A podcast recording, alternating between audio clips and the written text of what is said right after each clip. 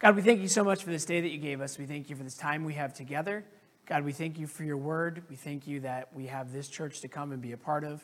I pray, God, that today you'd help us as we learn from your word. I pray that we'd be attentive and that, Lord, uh, you teach us this morning. In Jesus' name, amen.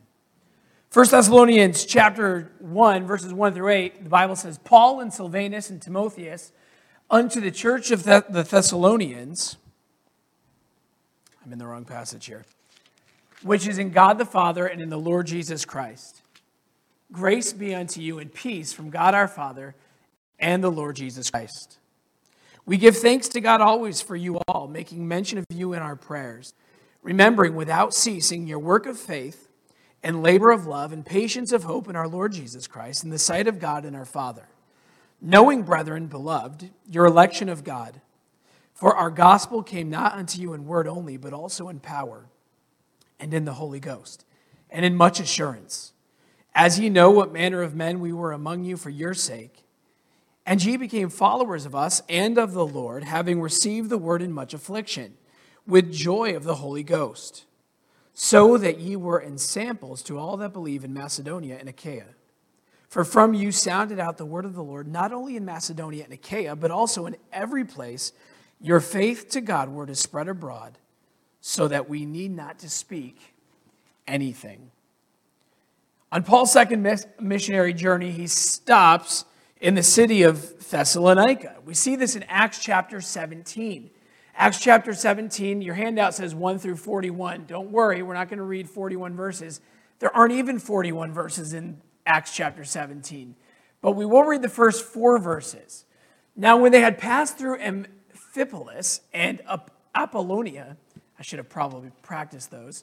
They came to Thessalonica, where was a synagogue of the Jews.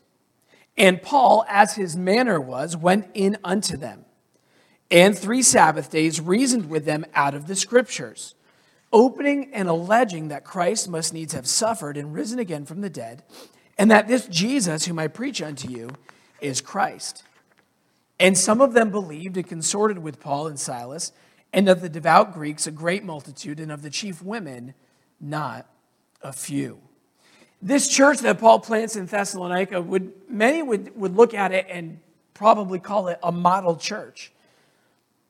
Well, the city of Thessalonica itself had some unique and had some desirable features. It was located in northern Greece. For any of you geography buffs, anybody know where Thessalonica is? Well, now you do. It's in, located in northern Greece. It's a free city with its own government. It was also the capital city of the region of Macedonia. But it's also an important metropolis in the Roman Empire. It was a trade hub for the Roman Empire. It stood on the famous Egnatian Way, Rome's greatest highway, and the most traveled route between Rome and Constantinople. But it's not the location that makes it a perfect church, a great model church. Obviously, it's not a perfect church, but it's not the location that makes it a model church. I'm glad that location doesn't determine the health of a church because um, we're in North Adams and our location is kind of off the beaten path, not on the main hub. You know, the church in Thessalonica, they're like in the center of the city, right on this major trade route. There are definitely bigger and better cities in the country than North Adams. Now, I love North Adams. I've lived in this area my entire life. But I'm just thankful that location doesn't determine the health of a church. It's not the location, it's not the political freedom of the city that makes it a successful church, but it's the authenticity of the Christians that were part of the church. This is a real church with sincere Christians who are following Christ in truth. The outcome of their authenticity was that their witness spread throughout not only their own region, but it spread abroad. And that's what we're going to talk about today being a real witness. Being a real witness. What is a witness? If you had to, if you had to describe to somebody who, who didn't speak English what a witness was, how would you describe it?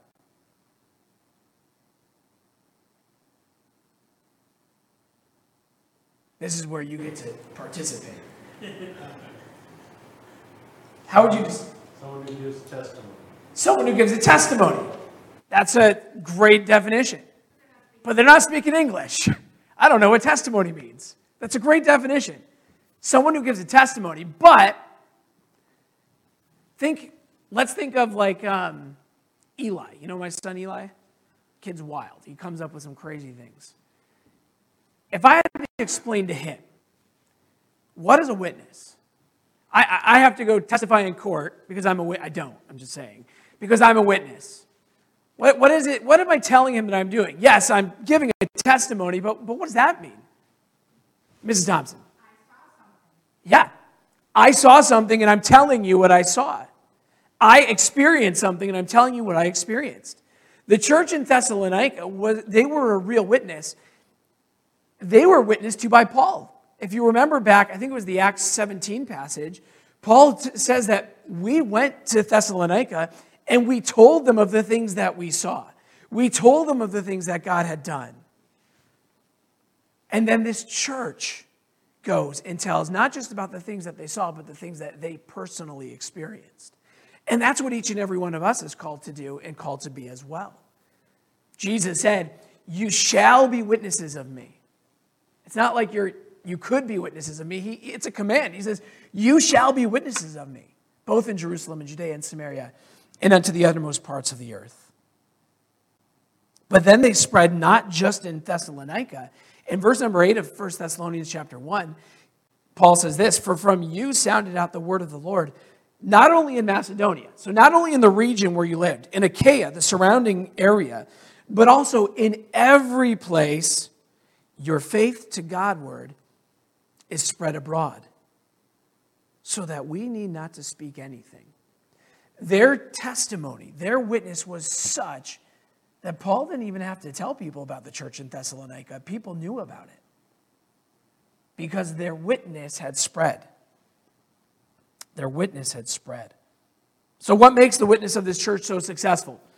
We talk uh, in churches today, we have we go to conferences, pastors go to conferences, they go to meetings, and we talk about marketing strategies. Whether you think that's right or wrong, I mean, everything is marketing. Really, we, we, every, the way that we live our life is marketing. The fact that we have social media pages or internet, uh, you know, like we have a Google page, a, a website. I can't think of what I'm trying to say, and Patrick is just sitting there like shuddering at what I'm saying. We have a website. That's what I'm trying to get at. We have a website, we have social media, and all of this, it's marketing, right? Like the way that we live our lives is marketing. And I'm not here to say that that's the most important part of a church. We, we talk at conferences now about like how do we get our name out there? How do we, how, do, what tools can we utilize to spread the gospel? Because ultimately that's our goal. Our goal isn't to see this, the pews filled, to see the pews filled. Our goal is to see the pews filled because that means people are coming to know Jesus Christ. But this church didn't we don't read about their marketing strategies.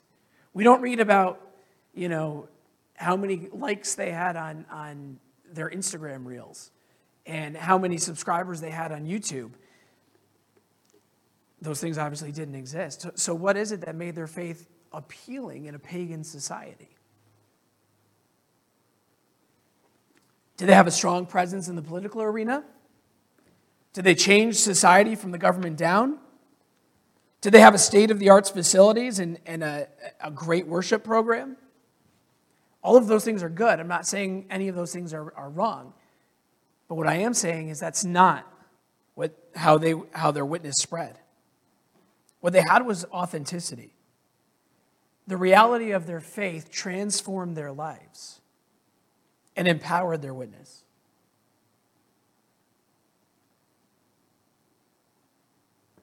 So let's break this down. First, this morning, we'll look at the remembrance of the apostle. Throughout the book of 1 Thessalonians, Paul addresses questions and concerns that the church has concerning the end times and, and, and, and what's going to take place. But before he even touches on these issues, he reminisces on his stay in Thessalonica. And he can't help but give thanks to this church give thanks for this church as well. I, we have missionaries that come through, and a lot of times, and this is to your credit, a lot of times they'll, they'll write us back after they come through, and we, we typically post their thank you notes in the, on the bulletin board, um, or where the, um, yeah, on the bulletin board in the, in the lobby out there. But a lot of times they thank us for the hospitality that we showed. And a lot of times we give over uh, and, and above for that missionary, and they're able to leave with a generous love offering. And they're thankful for that. Paul remembers back, he says in 1 Thessalonians 1 2 to 3, we give thanks to God always for you, making mention of you in our prayers, remembering without ceasing your work of faith, your labor of love, your patience of hope in our Lord Jesus Christ in the sight of God and our Father. He remembers that from the, the very beginning, that this church has a real love, a real faith, and a real hope in the Lord. So let's talk about their work of faith. Their work of faith. We, we see in the book of James, James chapter 2, James tells the church, he says, a man can say, I, so we'll get to that verse in a second, but he says, a man can say, I have faith and I don't have works. And James says, no, you have to show me your faith by your works. He goes on to say in verse 17, actually before, even so faith, if it hath not works, is dead, being alone.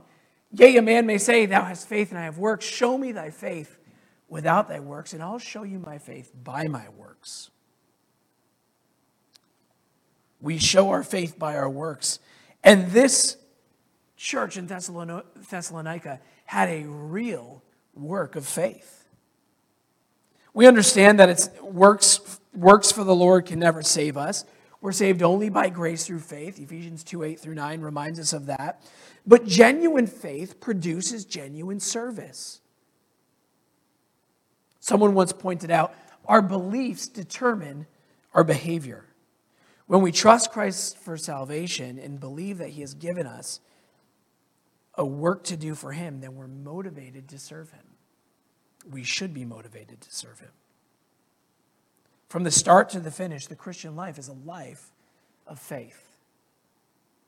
2 Corinthians 5 7 reminds us we walk by faith and not by sight. They had a work of faith, they also had a labor of love. A labor of love. We often today use that phrase, labor of love, and, and kind of like in a negative connotation we will we'll start a project. And um, if you're like me at my house, you've started several projects and haven't finished all of them. In fact, I was noticing just the other day at my house, I, uh, so seven years ago, I think it was seven years ago, I painted my house. I think it was seven, it was seven years ago.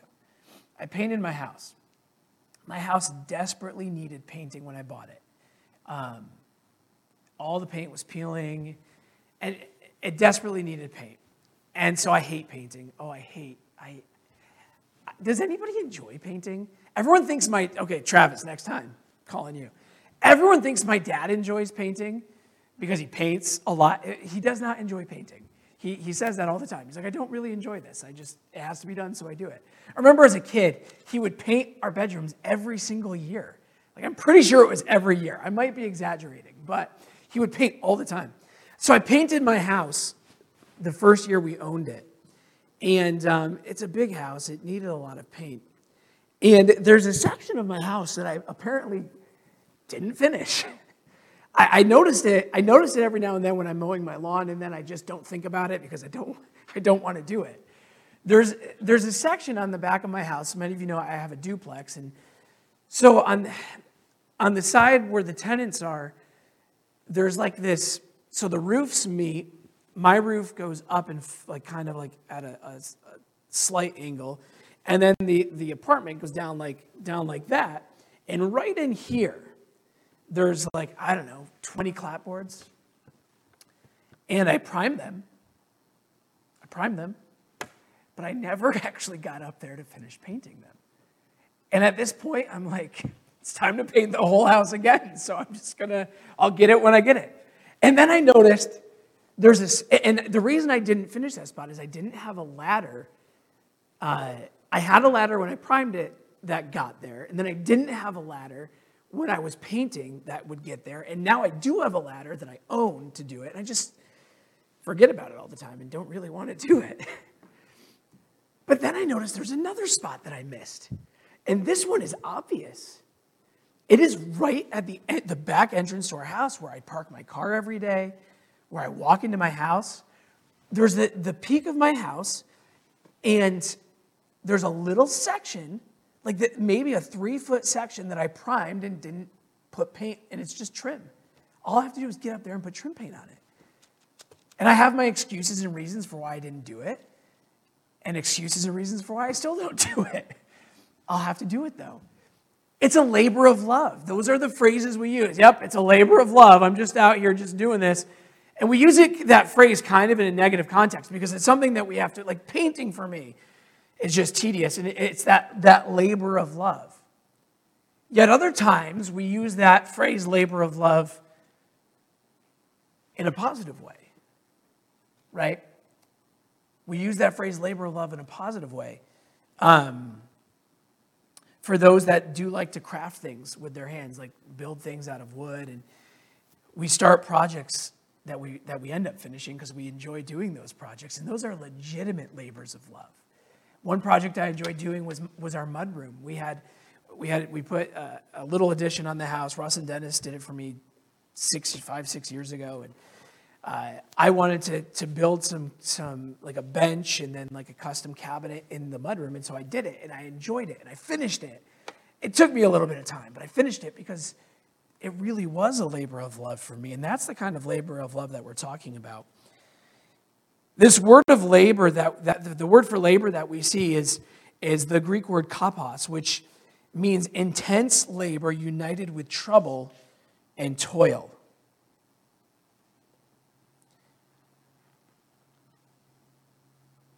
Ministering, laboring for the Lord is intense, can be intense. It can be united with trouble and toil. But these Christians were focused and wholehearted in their labor for the Lord. And Paul commends them not just for their labor, but he says, Your work of faith and your labor of love. 2 Corinthians 5 14 through 15. The love of Christ constrains us because we thus judge that if one died for all, then we're all dead. And that he died for all, that they which live should not henceforth live unto themselves, but unto him which died for them and rose again. It is Christ's love that constrains us, and it should be Christ's love that motivates us to the work that he's called us to. It's a labor of love. And then he says, their patience of hope. He remembered their patience of hope. I am not the most patient person in the world. It may come as a shock to some of you. I'm not the most patient person in the world. So I know many people struggle with patience, and it's something that we like. We can't just say I'm not the most patient person in the world. We have to actually work on it and, and, and work on the fact that that we're not patient because not being patient is a sin. But when we work for the Lord, when we minister for the Lord, when we serve, it requires patience. It requires patience. Some missionaries will go. Uh, the, the, famous story is of Adoniram Judson, who I believe it was like 12 years before he saw his first convert. 12 years. He worked in Burma and ministered and witnessed and shared the gospel in 12 years is how long it took to see his first convert. For those of you who have been saved for any length of time, you, you understand that the work, working for Christ takes patience. A Sunday school teacher once asked one of her young students what the meaning of patience was. And so the little girl raised her hand and answered Patience is when you're sitting in church and the preacher is preaching. You keep sitting and he keeps preaching. You keep sitting and he keeps preaching. And you keep sitting and he keeps preaching. And you just keep sitting there. That is patience. Obviously, we don't feel that way in our church. But that is patience. Oh, that, I don't know if that laugh was a good one. But that is patience. That is, uh, that's, that's not them. That's not patience. Obviously, that's just a funny illustration. But we understand, we all understand what patience is. If you are a parent of a small child, you understand what patience is, and you understand when you don't have patience. This morning on the way to church, I was actually struggling with patience in the car. And I was keeping it inside me. I didn't want to, but my kids are just so loud. And like all of them, every single one of them. And Alina is just sitting there screeching, like in joy and happiness. And I'm like, what? And they're just so loud. I'm like, guys, I'm trying to get ready for church here. And they're just screaming. I struggled with my patience this morning, but Paul remembers their patience of hope. What was the hope that they were patient for? Well, 1 Thessalonians 1:10 they were waiting for his son from heaven whom he raised from the dead, even Jesus which delivered us from the wrath to come. And here we are almost 2000 years later still waiting for Jesus. Obviously, we look back and we see that Jesus came and was the Messiah and we're told that his return is imminent. And I believe the Bible teaches us that his return could happen at any moment. And we're still serving with patience. And the word hope doesn't mean, oh, well, we hope it's going to happen. It's something that we look forward to with anticipation that it's going to happen. We see the, the remembrance of the apostles. Secondly, we see the relationships of the people the relationships of the people. When you look at a church with a real witness that's producing fruit, you'll find a church whose members live in community with another and have real relationships. They have freedom to focus outwardly on those who need the gospel. But when a church family has division and discontent and disunity, they're so focused inwardly that they don't even notice the needs of those around them.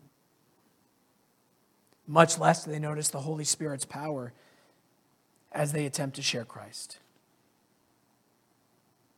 Paul com- commended the church of Thessalonica for their witness. He pointed to their healthy relationships. Verse number six of 1 Thessalonians 1 You became followers of us and of the Lord, having received the word in much affliction with joy of the Holy Ghost we catch a glimpse of their healthy relationships. They followed human examples.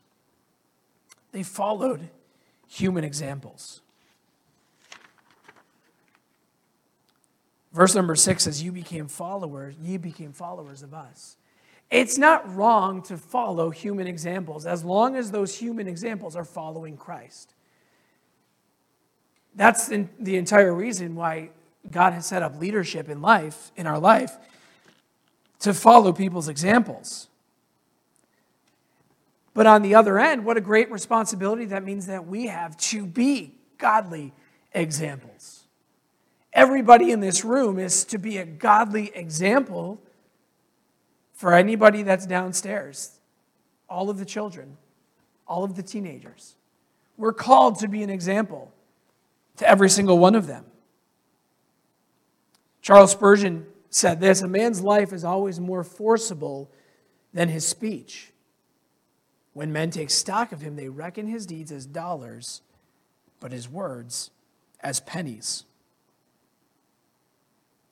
The way that you live your life says way more than the words that you say. And there are constantly people looking at us, constantly people following us. So we can follow human examples, but it's more important for us to be a godly example. 1 Thessalonians 2 7 through 12, Paul talks about the kind of example that they were. He says, We were gentle among you, even as a nurse cherisheth her children. So, being affectionately desirous of you, we were willing to have imparted unto you not the gospel of God only, but also our own souls, because ye were dear unto us. For ye remember, brethren, our labor and travail for laboring night and day, because we could we would not be chargeable unto any of you. We preached unto you the gospel of God. Ye are witnesses, and God also, how holily, that's a hard one to say, holily, and justly and unblameably we behaved ourselves among you that believe. As ye know how we exhorted and comforted and charged every one of you as a father doth his children that ye should walk worthy of God who hath called you unto his kingdom in glory. Some Christians take the attitude of, I don't follow anyone but the Lord, But following spiritual leaders is not just helpful, it's biblical. It's biblical, but we have to have discretion of those who we follow. Paul commends the church at Thessalonica for following him. He also instructed the church at Corinth to follow him. 1 Corinthians 11, verse 1 Be followers of me, even as I also am of Christ. When God gives the church a spiritual leader with a godly testimony, God expects the church to follow that godly leader.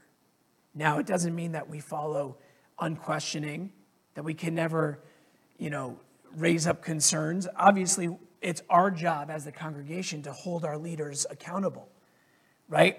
And our spiritual leaders don't have this supreme authority, only God has that. There's a balance that has to happen. They followed human examples and they followed the Lord. True spiritual leadership always directs attention to God. Paul's goal wasn't for people to follow him. As Paul says in, first, in, in Colossians, follow me as I follow Christ. He expects people to follow him in the way that he's following Christ as he follows Christ. But if he stops following Christ, then these people need to stop following him.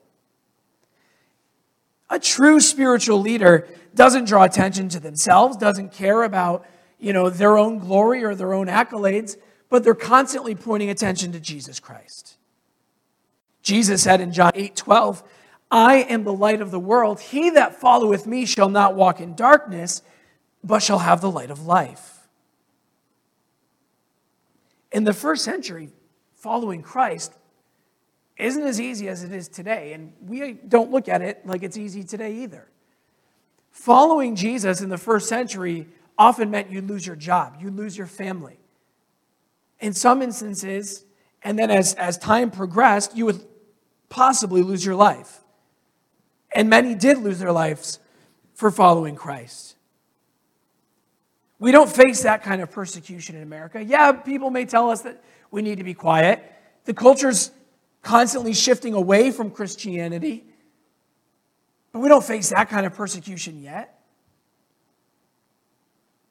And these people, whole, this church in Thess- Thessalonica, wholeheartedly follow Jesus. And then, thirdly, today we see the reputation of the church. The reputation of the church. Every church has a reputation. Every, and I don't just mean every denomination, I mean every church has a reputation. We could we're not going to do it but we could go through a list of churches. I could name a list of i could name a church after another church after another church and there'd be a reputation that would come up in your mind of, of and i'm thinking of famous churches. I'm not thinking of churches locally. I'm thinking of like churches um, and, and, those who profess christ right i'm not talking about different denom- like different uh, those who aren't even who aren't believers i'm talking about churches that preach the gospel i could list different names of churches and there would be a reputation that comes up in your mind. Every church has a reputation.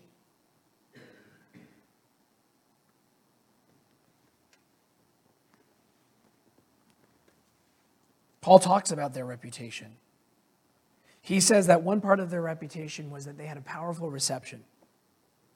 This church had a reputation of receiving the gospel and allowing God to work among them in a powerful way chapter 1 of 1 Thessalonians, verse 5. Our gospel came not unto you in word only, but also in power and in the Holy Ghost and in much assurance, as ye know what manner of men we were among you for your sake.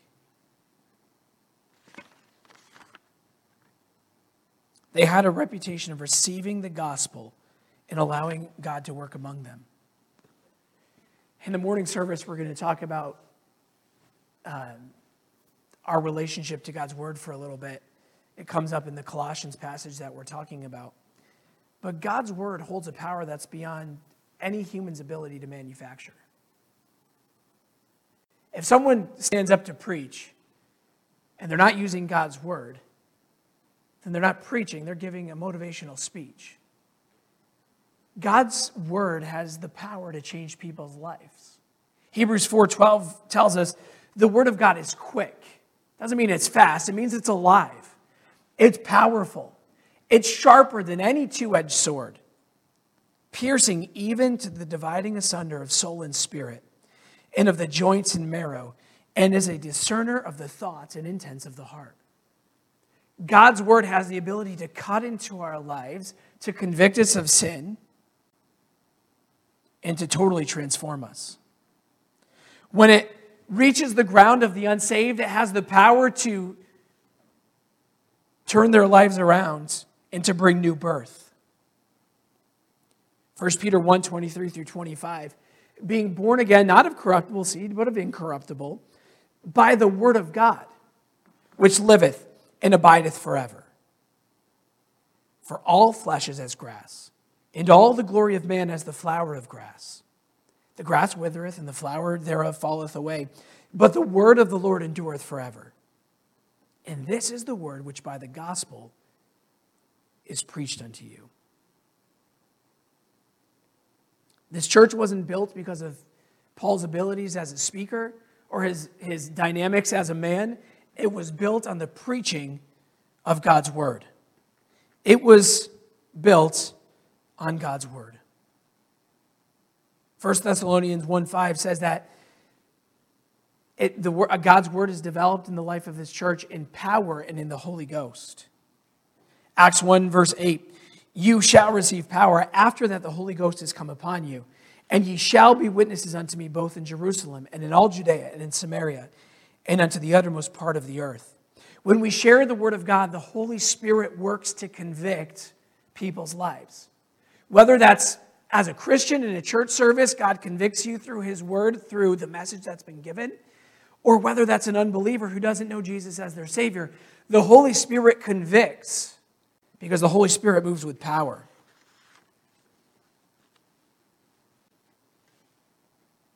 But they also had an influential propagation. verses 7 through 8, Paul says, Ye were ensamples to all that believe in Macedonia and Achaia, for from you sounded out the word of the, of the Lord. Not only in Macedonia and Achaia, but also in every place your faith to Godward is spread abroad, so that we need not speak anything. He, he mentioned that these Christians have this faithful testimony. They have a faithful testimony. In Macedonia, it, that includes Philippi and Berea, which we know there's going to be a church in Philippi, and then there's believers in Berea, who Paul talks about later on. And then in Achaia, which also includes Corinth and Athens, which also have churches that Paul talks about. Additionally, members of this church sounded out the word of the Lord in the regions that were even beyond Macedonia and Achaia this phrase sounded out. It means that they, they, they went out and they proclaimed it like someone would play a trumpet. They went out and they let people know. They proclaimed God's word. They proclaimed their witness. They proclaimed the life, tram, uh, the life transforming power of the gospel. They didn't keep their faith secret. They were bold witnesses for Christ, even in the midst of persecution. Romans 10 14 through 15 how then shall they call on him in whom they have not heard? How shall they believe on him? I'm sorry, how shall they call on him in whom they have not believed? How shall they believe in him of whom they have not heard? And how shall they hear without a preacher? And how shall they preach except they be sent? As it is written, how beautiful are the feet of them that preach the gospel of peace and bring glad tidings of good things. The church in Thessalonica was adamant and earnest about sharing the gospel. They were purposeful about it. It didn't happen accidentally. They went out and they told their friends, they told their neighbors, and then they went out to those outside of their area. They became missionaries. Many of you know the story of Jim Elliot. In 1956, he was one of five missionaries who were killed along the beach by the, uh, of the um, uh, I think it's Curaray River by the Auca Indians. They had gone there to bring the gospel. Jim Elliot's journals became well known, and Prior to his death, Jim had recorded in his journal his great desire that his life would have a real impact as a witness for Christ. He said, Father, make of me a crisis man. Bring those I contact to decision. Let me not be a milepost on a single road. Make me a fork that men must turn one way or another on facing Christ in me. His desire meant that he needed to confront people with Christ. And because of his witness, and because he contacted this, this Auca Indian tribe and he was killed, but his prayers were answered. His wife went back and was able to lead, I believe the story goes, the entire village to the Lord. His prayers were answered. He had prayed that God would allow him to make an impact. Are we praying for that? Are we praying that God would allow us to make an impact? To these Christians, salvation was real. They turned from their pagan gods and practices to following Jesus Christ. They gave up their lifestyles, they gave up their families, they gave up their jobs in most cases to follow Jesus Christ. And then in many cases, they were thrown in jail and some were killed.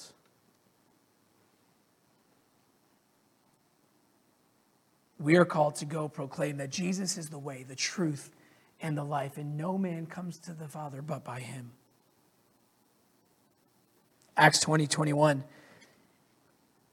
Testifying both to the Jews and also to the Greeks repentance toward God and faith toward our Lord Jesus Christ. These faithful Christians in Thessalonica had a real shining witness. Their testimony was genuine, and their service to the Lord was from the heart. Their proclamation of the gospel was consistent. They were known about everywhere, they had a reputation. The Christians who had once been held in bondage to pagan idolatry lived out the words that Paul wrote in Romans 6 17 through 18. But God be thanked that ye were the servants of sin, but ye have obeyed from the heart that form of doctrine which was delivered to you. Being then made free from sin, ye became the servants of righteousness. If we desire to have a real witness for Christ today, we have to yield ourselves to be his servants. We must ask the Holy Spirit for his power, and we must be obedient to share his word with those we come in contact with. But not just those we come in contact with, we need to go out proactively sharing his word. Let's pray. God, we thank you for this day, this time that you've given us. We thank you for your word. We thank you for the godly example of the church in Thessalonica. God, I pray that we would be challenged to be real witnesses, Lord, to spread your gospel. That, Lord, we could see souls saved and lives changed. In Jesus' name, amen. We are so glad that you've taken the time to join us today. If you've been blessed by the message, or if you have placed your faith in Jesus today, we want to hear from you. Maybe you still have questions about what it means to have a personal relationship with Jesus. Please let us know, and we would love to answer those questions from the Bible. We would also be happy to provide you with the Bible and other free Christian resources to help you grow in your faith. You can email us at info at mountgreylockbaptist.com or send us a message on Facebook. You could also call us at 413 662 2107. We would love to hear from you, and our desire is to be a blessing to you in any way that we can. God bless.